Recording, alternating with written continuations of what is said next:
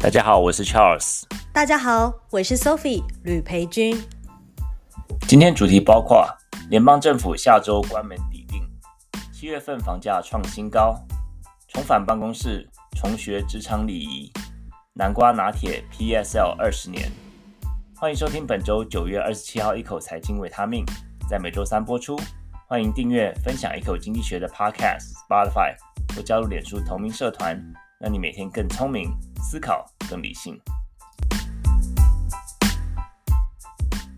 Hello，大家好，台湾的朋友呃晚安，美国朋友早安，欢迎来到我们九月二十七号的一口财经维他命。我们这个节目是一周一次，讨论当周的一些世界和台美消息，每次大概半个小时，让大家很短的时间听到一些比较深度的分析。我是 Charles，很高兴大家来听我们节目。今天呢，呃，Sophie，Sophie 她的 Clubhouse 的 App 有一点点这个问题，所以说今天或许就是呃，我跟大家来呃回顾一下今天我们顶替大家准备的四则消息呀。这个呃，手边 Sophie 她手边没有笔电，要不然她可以用笔电呃 download 这个 Clubhouse Club Deck 的这个呃 App。这四则消息，第一则我们这个上礼拜也替替大家关注过，就是联邦政府呢，现在看起来预算啊，看起来也是卡关了，看起来应该是没有办法通过在这个礼拜。那我们就是来关注一下最新发展。第二则是七月份的这个房价啊，这个是这个 Case-Shiller 我最喜欢的这个房屋指数创新高。那第三则呢是呃重返办公室呀，现在这个台湾。应该是没有办法，嗯，这个，呃，这个就是应该应该是很少人在家居家上班了。当然，就是公司有些公司会提供一些呃有弹性的上班方式，但是我想，嗯，这个美国呢，现在好像是这个几乎说，呃，就是一半一半吧。像我现在老叔现在还是在家里上班，那可是现在重返办公室的这个民众呢，好像感觉太久没有跟人相处了，好像不知道该怎么该怎么讲话，所以说什么话是合宜的话。那最后啊，第四者呢，就是呃，PSL 呃，Pumpkin Spice Latte，就是南瓜拿铁，已经二十周年了，哇，这个是啊，深深改变美国咖啡文化的这个饮料呢，我们等一下来聊一聊。好，那今天就老苏来独撑全场。好，第一题呢，我们就是来看到这个是这一题是年金题啊，这个 这每年都要来讲一次的。我们看到啊，美国联邦政府的预算看似已经陷入僵局呀，现在好像大家也是有点像摆烂这样子。那共和党、民主党僵持不下，那这个当然是老调重提了。但是现在呢，主要是共和党它内内斗也是蛮严重的，就是共和党内自己也跟自己僵僵持不下，有很多就是比较极右派的这种议员呢，他们就是不愿意来通过。我想在十月一号，他们的会计年度十月一号开始嘛，也就是这这个礼拜天啊、到明年的九月三十号，这个这一年的会计年度预算呢，其实啊、以往每年都是呃，众这个民主共和两党在吵来吵去嘛，那到这个时候，其实今年也不例外了。那这个现在还是在继续的协商当中，但是今年我有一感觉就是。感觉大家也不太想努力了，阿姨不想努力了，就是彼此的这个啊，就是打协商的这种共识啊，跟努力的程度啊，感觉好像没有去年前几年的这个呃这种积极的程度。那感觉就是说，好像大家反正都已经呃都已经这个习惯了，然后反正就是要 要 烂，大家一起烂的那种感觉。眼看礼拜天就十月一号了，啊，目前共和党当然还是继续，呃，尤其是比较死硬的右派，啊、比较右极端的右派，他们是比较，呃，还是在继续挡预算。那其实，嗯，参众两院啊各有不同的仗在打。其实参议院他们其实在，嗯，在推行一项两党合作的计划了，那就是参参议院的这个这个战场呢是在共和跟民主两党中间。那现在他们就是希望能够先提供一些临时资金，啊，先可能 cover 一个月。左右，然后先嗯，先有一些时间，买一些时间，呃，buy some time，然后在最后看一个月内能不能够再继续的这个呃继续进行。但是呢，在众议院又是另外的不同的战场。众议院虽然是现在是共和党占多数，但是共和党他自己里面的呃就是内斗啊，极右派的这些死硬派呢，大概有十五位议员他们不肯退让。目前看起来真正。这个其实是更难，感觉是更难啊、打的一个仗，比起是两党两党协商来的来的困难。那目前看起来并没有什么啊迹象，就是礼拜六之前会会通过了。那现在就是呃主要的重点是在这个众议院的议长 Kevin McCarthy，就是他是呃共和党的一个。一个领袖，但是他现在嗯，等于是跟积极跟这些极右派的这些呃议员呢谈判的时候呢，这些议员主要是他们对之前呃他跟拜登呃的谈判，就是提高国债上限，对他的这个谈判结果觉得很不满，就是说他并没有啊，就是坚守立场，就是好像是太退让太多这样子。那他目前就是说呃，就是呃这个这个其实并没有，这里这几天我看呃昨天今天的新呃前前天昨天的新闻。啊、跟今天早上看起来并没有什么太多的、呃、太多的进展了。那其实这几这十五位议员呢，他们其实啊、基本上就是说已经变成关键少数了。那一旦我们看到一旦政府关门的话，其实我们看到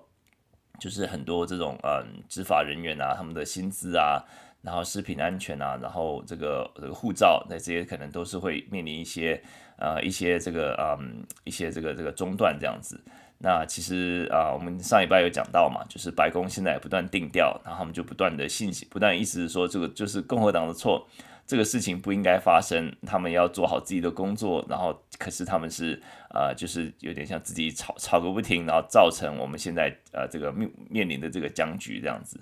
那其实啊，新的财政年度。礼拜天就开始了，就像我说的，这个联邦的会计年度跟一般的我们的公司行号啊，或是我们这在我们至少我们在加州的会计年度是不一样的。这这个一般公司行号都是七月一号到隔年的六月三十嘛，那这个联邦的会计年度是十月一号开始。那就是另外就是说，嗯，我们看到这个联准会他们其实从在在呃九月份的这个利率会议期，他们就决定按兵不动，就是不升息。但是他们啊、这个鲍尔就不断的强调说，他们要很小心，很 careful，carefully。他在这个记者会里面，这个很小心、谨慎、小心翼翼的这个词用了大概将近二十次。那就比如说你，他接下来的这个所有的下一步要看。啊、这个呃经济的数据，那经济数据很多，当然就是都是联邦单位在提供的嘛，不管是啊、普查局啊、Census 或是这个呃劳动部啊 Bureau of Labor Statistics BLS，都是这些呃联邦单位的。那如果说一旦停摆的话，这些他们就没有办法继续了。所以说下礼拜五的呃劳动数据呢，嗯，可能会没有办法如期的公布，那这样就会造成这个啊、不管是。联准会，然后是一般的经济学家对于未来的判读可能有些偏误，或是有些延迟。那这个也是有一点呃，并不是，当然是不理想的结果了。但是就是每每年这样的结果呢，其实啊、也让很多这种 rating company，像 Moody 啊，或是像像一些这种、呃、Fitch 啊这些，就是他们是呃，就是看每个每个呃债债呃债务的这个资产，然后他们给一个 rating，给一个这个呃星等的评比。那 Moody 他们也是呃受不了跳出来，因为在这个四这几家呃好像有四大的这种呃评比的公司里面，Moody 是唯一还没有把美国的政府国债降级的，但是他也不断的提出警讯了。这个他说这个虽然是不会造成这个短期的经济影响，或是、呃、长期的经济。对经济，美国经济来讲，并没有太显著的一个一个冲击，但是啊，这样长期以来的这样子的内斗呢，可能会啊，的确会让投资人是失去信心了，或是有点失去耐心这种感觉。那不过目前他们的 rating 就目的还是把美国的这个国债还是并没有降低它的平等。那不过我们看到这样子的情况，其实每年都要都要经历一次。那久了久了，感觉一个像弹簧一样，就是拉久了，大家就变疲乏了。感觉就是说一开始哇，糟糕，政府要关门怎么办？现在说哦，要关门了，OK，就就放无薪假那种感觉。呀，我有一些朋友是在啊、嗯、这个联邦政府单位做做研究。那如果说他们一旦被啊、一旦这个付不出钱了，他们就得回去就是做放无薪假。那也不算是真的是无薪假，因为之后呃政府联邦政府他们等等资金到位了，他们等这个预算通过了，还是会补上。那不过就是对很多人就是当当月的这个呃消费支出，这个对他们来讲是一个很麻烦的事情，因为你房贷就是这就是卡在这个几月几号要交，那你的这个呃车贷，你的呃现在助学贷款又开始了，这个其实都是啊雪上加霜吧。那这个也是会让许多人就是可能就是有选择的时候，他们或许不会现在因为每年都这样子的情况，就可能会考虑说，哎，那干脆不要去联邦政府工作了，因为这个其实这样子一个对家庭来讲，其实是一个很大的一个啊一个中断，也是很大的搅扰这样子。那就是啊，目前看来就是下周关门大概是底定啦，这个就替大家关注的第一则新闻。第二则新闻是。啊，七月份的 K. Shiller 房房价指数已经公布了。那这个是老苏最喜欢的房屋指数。那指数显示呢，即使在我们现在高利率的环境，那个联联准会已经升息这么多次了，七月份的房价还是攀到攀至新高。这到底怎么回事呢？我们在这个众多的房屋指数啊，房屋中位数啊，然后新新屋建案呐、啊，这个二手屋的呃这个指数啊，这个二手屋的房价、啊、等等的这么多这么这么多的房屋指数里面，这个我最喜欢就是 K Shiller，这个我应该讲过很多次了。为什么呢？因为这个 K 区的这个指数它是控制了区域的比较差异。然后它是计算二十个城市的房价，而且就是根据房屋本身的这个大小和坪数，它会来控制，就是不是不会不会拿旧金山的豪宅来比较这个，比如说像是芝加哥的公寓，它就是每呃每一个就是它是我们英文说 apple to apple，就说是苹果比苹果，不会苹果比橘子，就说拿旧金山的这个呃房屋，就是它的坪数、它的呃房间数来比较旧金山其他的房屋的，跟这个它差不多大小或是差不多呃控制这样子一个大小跟呃地区的这个差异，所以我认为这个是应该是最有参考价值的房屋的指数。那不过因为它的方法学比较复杂，所以说每年每年每次的这个公布都是延迟两个月，所以说现在九月公布是七月份的数字。不过我们看到七月份其实房价就攀到新高，这个是连续第六个月攀升，超过上一次的新高呢是在二零二二年六月创下的新高，然后之后就开始跌跌跌了七个月，然后接下来又开始呃一继续升了六个月，所以说我们看到这个。啊，联储会的升息的确是对房屋的呃买气有影响，但是呃只有维持七个月而已。现在到最近几个月又开始慢慢升高了。这为什么会这样子呢？因为我们照理说，大家如果买房子的话，照理说你贷款如果越高，这我们现在之前呃在去年在买房子的时候贷款还是很低嘛，从三去年是三月开始升息。所以三月那时候，如果说你买房子的话，基本上利率你在美国是可以拿到百分之三左右的。那现在其实已经是超过百分之七了。那美国都是三十年的这个不动的啊、这个呃 fixed rate，就是你不不这个这个不会不会调整、不会波动的一个。所以你一旦锁定之后，你就会锁定了。那所以说，对于很多人来讲，就是哇，百一个百分之三，一个百分之七。首先，你如果说你啊、就同样的那个啊。呃同同样的这个薪水的话，那你能够负担的房，能够贷贷到的款就比较少了嘛，因为你要负担的这个利息比较高，那银行愿意贷给你的钱就比较少，所以说你你你愿你可以买到房子，你的选择就变小了，变少了。那另外就是说，对于很多消费者来讲，就是这个其其实是。嗯，当然会影响他们。呃，一开始或许会影响他们的一个买气了。就说，你一开始比较说，哇，我我前几个月前不过百分之三，那现在就要 charge 我百分之七、百分之五、百分之六、百分之七，那我当然就就这样一比较起来，当然当然是就是心里面会觉得说啊，这个其实买不下手。但是话又说回来，为什么会还是会最近呃，就过去六个月不断的这个涨价呢？就是房屋的房价不断的上升呢？主要是因为我们看到这个需求有这种刚性需求，因为你如果说你这个呃你要结婚，或者说你呃有了有了孩子，其实很多时候都还是嗯还是会还是。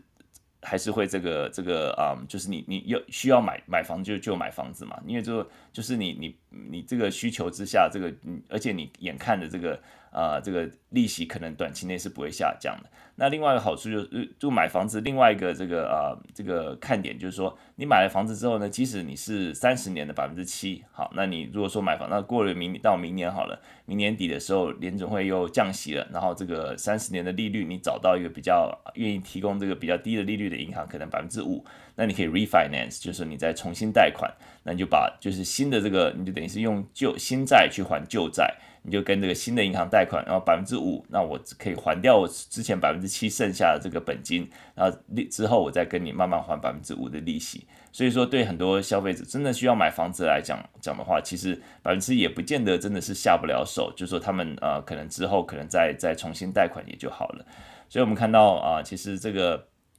嗯，有刚性需求之外，呃，也是会推升啊、推升这个房屋的房价。那另外就是供给面来讲，嗯，供给面来看的话，其实就卖方，其实目前看起来市场的这个呃房子有有的房屋数还是非常非常的少，这库存很低就对了。这个七月份未售房源的库存量呢，从七月的去年，呃呃，这个从呃七月份的这个呃去年七月的呃一一百三呃一百三十万套。的的房子下降到今年七月的一百一十万套，下降百分之十五左右。那也就是说，嗯，为什么会造成这样的原因？就是说，你供给变少，可是需求还是在那边，那当然就房价就增加。那为什么供给会变少？就是说，就一个房房屋屋主来讲，那比如说，比如说我今天哦，今天退休了，可能就很多是退休了之后，那希希望搬到跟离小孩子啊，或是孙子孙女比较近的地方。那你一想到说，诶，我退休了，把这个房子卖掉。那我原本这个我我必须要就是舍弃我原本这个可能百分之三百分之四这样子很好的这个利率，然后我卖掉之后呢，房屋当然是有升值的部分等等的，但是我到另外地方去买房子，然后如果说我还是要贷款的话，那我现在贷款等于是百分之七，等于是这个利差来讲对我来讲是一个很不好的一个诱因。那另外就是说，可能很多消费者就是还有是还是有去年卖房子的这个印象，就是我房子一放出来，哇，这个大排长龙，所有人都来抢。并竞标来抢我的房子，可是今年就是买气明显的少了一少了许多，所以说就是就卖方来讲，就有这样不切实际的预期，就认为说，诶，我为什么我房子放出来没有这么多，没有这么多人啊来排队来买？那可能就是我放的不够久，那就继续放继续放，那嗯，大家出价就出价即使比较低一点，他还是不愿意来买这个房子。因为就是他对他来讲，因为这我之前就是呃这个贷款的这个利息是比较低的嘛，所以说我我无所谓，我可以撑久一点。那如果说最后事情这个价价格真的没有我喜欢的，那我就把它呃把它拿从这个市场拿掉。那我隔明年，那我再再拿放到市场再卖。因为对于这些很多很多决卖方的决策来讲，就是他们不并不急，那但是买方很多时候是是比较急的。所以说这样子一一拉一扯之间呢，就是供给少。然后需求还是在刚性需求还是在那边，这样变成说价价格还是继续的攀升这样子，所以我们看到七月份的这个 Case-Shiller 的这个价格其实是创造创造新高，比起去年的六月还要再高啊！哇，这个真的是没有想到。因为我记得去年六月的时候，真的是大家在抢房子。我们老叔有一些朋友从湾区搬到这个我们这个小镇来，然后就看到哇，这个房子就是不只是湾区在抢，这边就是很多人就是可以啊、就是远距上班嘛，所以很多人就是搬到大学城啊，或者搬到一些比较呃房价相对比较便宜的地方，然后就炒高了那那个地方的房价呀。本来以为就是可以稍微减缓一点，像但但但现在看起来还是房价还是继续攀升啊。那这个就是呃 Kay Shiller 房屋指数啊、呃、所显示的一个一个经济的现象。好，那我们第三则新闻呢，就是呃，美国在这个疫情后疫情时代啊，现在等于是很多老板跟员工之间的拉扯，这个是上演重返办公室之战了、啊。就说雇主是希望实体上班啊，但是员工呢，他不愿意，就是彼此较劲嘛。那当然，员工来讲，当然我像像老苏现在还是在家里上班呢、就是 家里上班很舒服啊。我想早上可以带我家的贝狗出去走走散步，然后啊不用不用太担心这个啊，只要需要开会的时候就啊就是上上一下 Zoom，然后呃回 email，然后就是这个所有事情都可以透过远远端的这个电脑可以来来工作这样子。那但是雇主来讲，雇主因为他毕竟就是花那么多钱租了一个办公室吧，他还是希望能够有一些呃员工，希望员工就在在在他眼前这样子工作。那另外就是现在也很多报告出来，就是认为说员工其实在办公室工作的效率会比较高一点。那这个其实是当然是这个是老板资助的研究啊。这个不过不过就是说，当然就老板的立场还是希望员工会上回回办公室嘛。那现在等等于是很多公司啊发现说，诶。这个员工在居家上班这么久之后呢，回来好像不知道怎么跟人家沟通了，就是呃，不管是呃谈吐啊、email 啊，或者说呃这个怎么样讲合宜的话，好像都就变成大家都变宅男宅女这样子，所以很多公司就开始啊、就是呃开雇佣这些职场礼仪的咨询师来啊、公司，然后给大家一些训练这样子。那其实包括亚马逊、Amazon 啊、TikTok 啊，甚至 Zoom。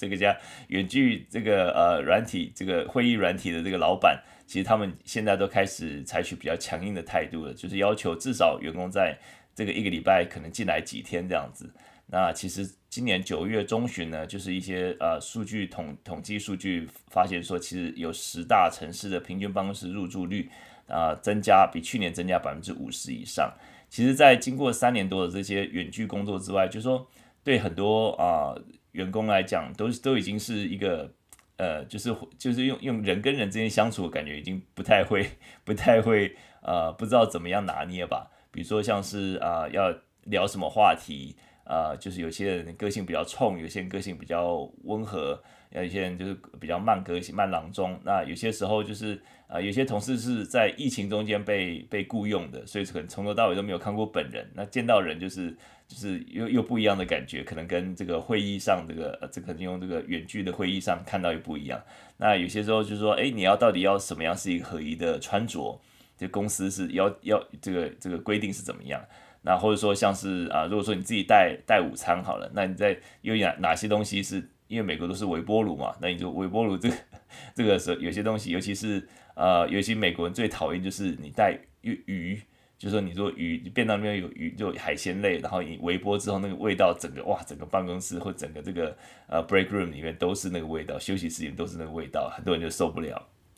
就说有什么东西是不会让大家嗯，就是被冒犯这样子。那这些基本礼仪呢，其实现在公司就是一些大，尤其是一些大公司啦，就是说希望能够来请这些老师来来训练员工。那这些为什么会呃需有这个需要呢？其实嗯，有从往小的说，就是如果说你没有沟通好的话，就是说员员工跟这跟员工之间，如果说没有这样子一个基本礼仪的话，就是会可能会让员工不开心嘛。那如果往严重一点说的话，就是不良的沟通可能会造成产值降低，比如说你根本不知道怎么写 email。啊，或者说你不知道怎么样面对面谈话，那或者说一些呃礼仪穿着，然后一些呃共进午餐的礼仪等等的，那这个呃这个这个有一些咨这个老师呢，就是咨询师呢，他们就建议就是说，比如说哦我们在比如说开会啊，或者说一开始好像大家还没有进入正题，或者说在同事在这个茶水间跟同事聊天的时候，你很很多时候就不要太呃可能就是呃不要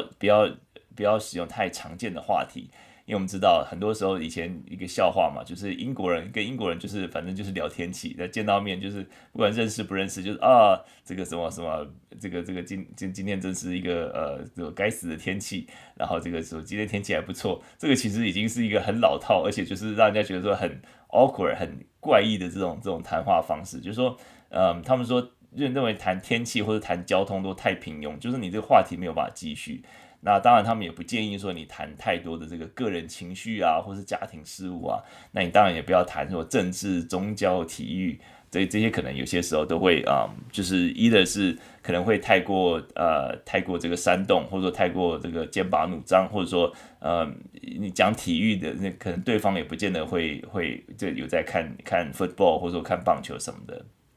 那咨询师反而就建议一些，哎，你可以挑一些比较有趣、古怪的一些事件，然后来破冰。比如说，美国每一天都有一个特别节日嘛，像今天我刚看一下一个特别的月历，今天九月二十七号是国际巧克力牛奶日，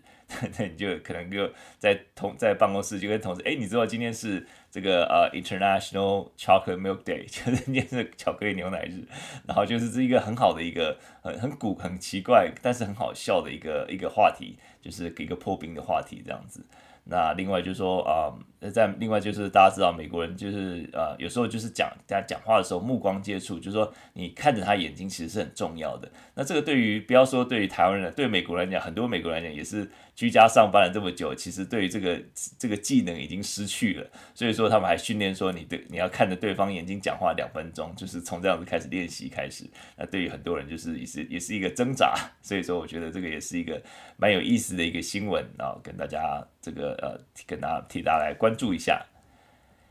啊！我就讲到这个，我就想到，嗯，我的小舅子 那时候他刚在美国上刚上班的时候，他有一次中午就是他们常常会有时候啊，中午的时候老板请员工就是去吃饭嘛。那大家员工吃饭的时候，其实这个也是一个 一个职场文化之一啦，就是说你中午到底要点什么？对，因为老板请客嘛，所以说你这个照理说啊，你可以 这个很开心的点点很贵的食物，但是呢，你同时你知道，大家中中午午餐并不是真的是吃那个东西，其实是主要是要聊天，多了解你这样子。那所以说同事都点，那我小舅子他就先到这个餐厅，他就啊很高兴看，他就先点了，他就点一个这种滋滋作响牛排。那结果，没有他其他同事啊，老板来的时候，大家都是点沙拉，然后三明治，就是说你可以边吃边聊，然后你不用不会这个这个这个好像要很搞刚，就是你吃吃这吃个午餐，然后又刀叉什么什么的，结果后来所有的那个东西都来的时候，只有他的是哇滋滋作响牛排，然后大家就看他那边吃的津津有味这样子。呀，这个也是一个，不过就是一个啊、也是一个一个职场礼仪啦。因为这个就是说，你有时候没有经历过，或者说没有人教你，你可能也不晓得。那如果说你经历过一次，那时候就晓得了。好，那这就是第三则新闻。那我们最后一则新闻呢，替大家关注就是 Pumpkin Spice Latte。哇，这个是二十年了，星巴克的南瓜拿铁啊、，S 啊、呃，这个简写呢就是 PSL。大家如果说是看网络上。或者 hashtag PSL 就知道 Pumpkin Spice Latte，它已经推出二十年了，也从二零零三年推出到现在已经二十年了。那现在其实已经呃深深烙印住美烙印住美国的文化里面了。那通常就是说，在美国就是这个嗯这个 PSL 就是香瓜拿铁开卖第一天的哇，这个这个所有的社群媒体就是都会。都会这个像像像像着了火一样，然后就是大家都在赶快迫不及待去拿到第一杯这样子，在开卖第一天就去买。那今天通这个这个开卖第一天通常是认为是秋天的这个呃非正式的秋天的开始。那其实我们来看聊一聊为什么它这个这个饮料这款饮料这么成功。那每次我看到这样子一个有人在分享啊，或者说就是看到这种 PSL，就是这种 Pumpkin Spice Latte 南瓜拿铁开始拿铁不是拿铁拿铁开卖的时候呢，就是我的大脑就会马上会就是想到那个气味，就是像肉桂的香味，然后啊、橘色的南瓜，哇，很甜的要甜的要命的这种饮料。那我自己没有特别喜欢啦，那不过就是说。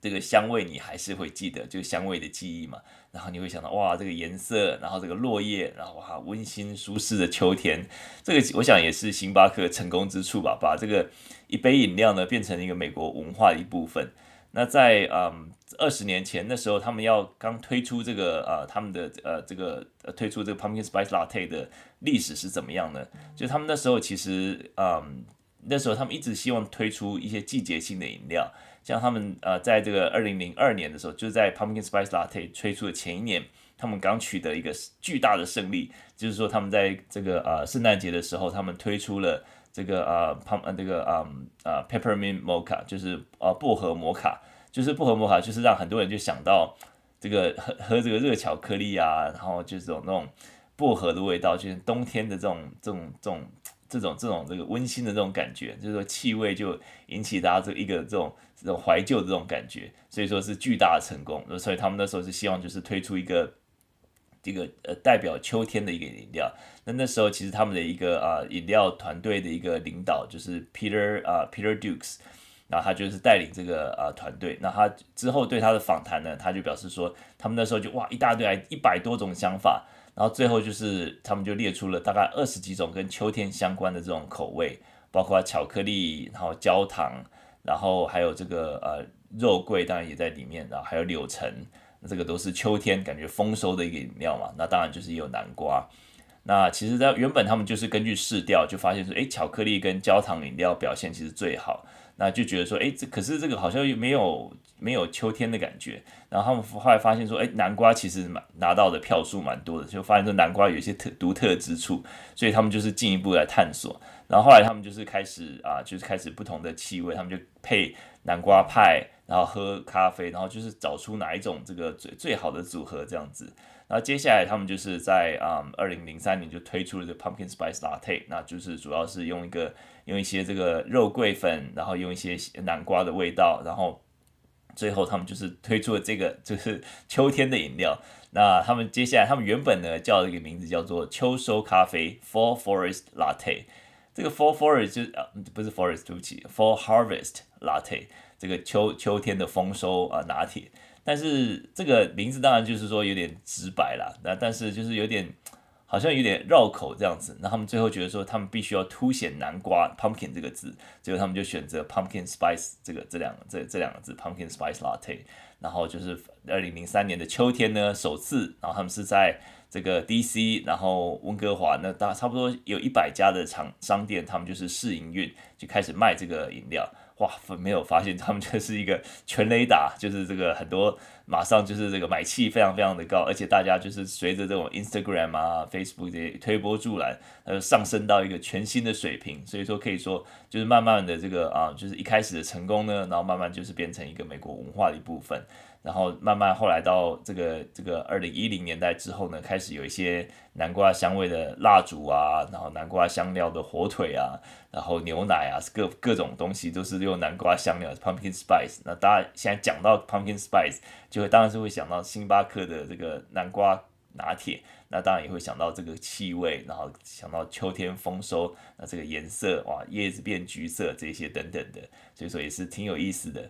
那现在其实，嗯，这个这个目前呢，就是说这个其实是一个进入这种 Instagram Reel 的时代嘛。那这个它的买气仍然不减呢。每年的这个 Pumpkin Spice Latte 开始开卖这一天，还是很多人就是趋之若鹜这样子。那我自己本身没有特别特别喜欢这个味道啦，当然就是说要喝也是可以，不过。呃，它除了这个之外，就是像呃，星巴克在美国，他们九月的时候，他每个星期四，哎，今哎今天是星期，哎今天星期三，对不起，是明天，因为每个星期四，九月每个星期四呢，你就是可以买一送一，就是讲这个 Pumpkin Spice Latte。那现在他们有推出另外一个叫做呃苹果 Apple Crisp。就是，也就是有那种梅呃苹果的这种，也是呃甜甜的，然后吃起来有苹果味道的这种这种拿铁，或是这种呃饮料，然后来就是你买一送一这样子，对，然后明天要记得去买，明天是九月的最后一个星期四。好，呀，这个就是这这个第四则新闻，替大家关注一下，Pumpkin Spice Latte 已经第二十年了。好，我们今天的四则新闻差不多就到这里。那我们这个，如果说大家还没有关注我们的脸书社团的话呢，就是在脸书这个搜取“一口经济学”就可以看到，我们最近这两天在有一个送书活动、抽书活动了，就是呃《经济史的趣味》这本书。那如果说大家转贴我在啊“一口经济学”推文的话，就有机会呃可以就抽中这本书。那其他接下来还有另外两本，那就不同的书了。那大家密切关切我们的脸书的动态。那这个礼拜六呢，就是我会来导读这本书《经经济史的趣味》。《经济史的趣味》这本书是清大啊、清大一个清大清大经济系的这个啊、教授叫做呃何泰宽教授，然后还有台大经济系的教授叫赖建成教授，他们合著的。那这个标题呢，就说。啊，这这这个经经济史的趣味其实是清大通识课啊，经济史的趣味这门课的节录。那很多这个里面很多很多很有趣的故事。它这个标这个呃书书腰这个部分呢，他还讲了说哦，寡妇守节不是道德要求，打一个问号。为何汉人不吃牛，穆斯林不吃猪，日本人爱吃生鱼片？问号。这以上都是经济问题，等于是用经济的视角来看看啊这些历史的一些。有趣的一个啊，一个文化的一个呈呈现。那看，其实这些背后其实都是有经济的解释。那我们来这个礼拜六来关注这本书。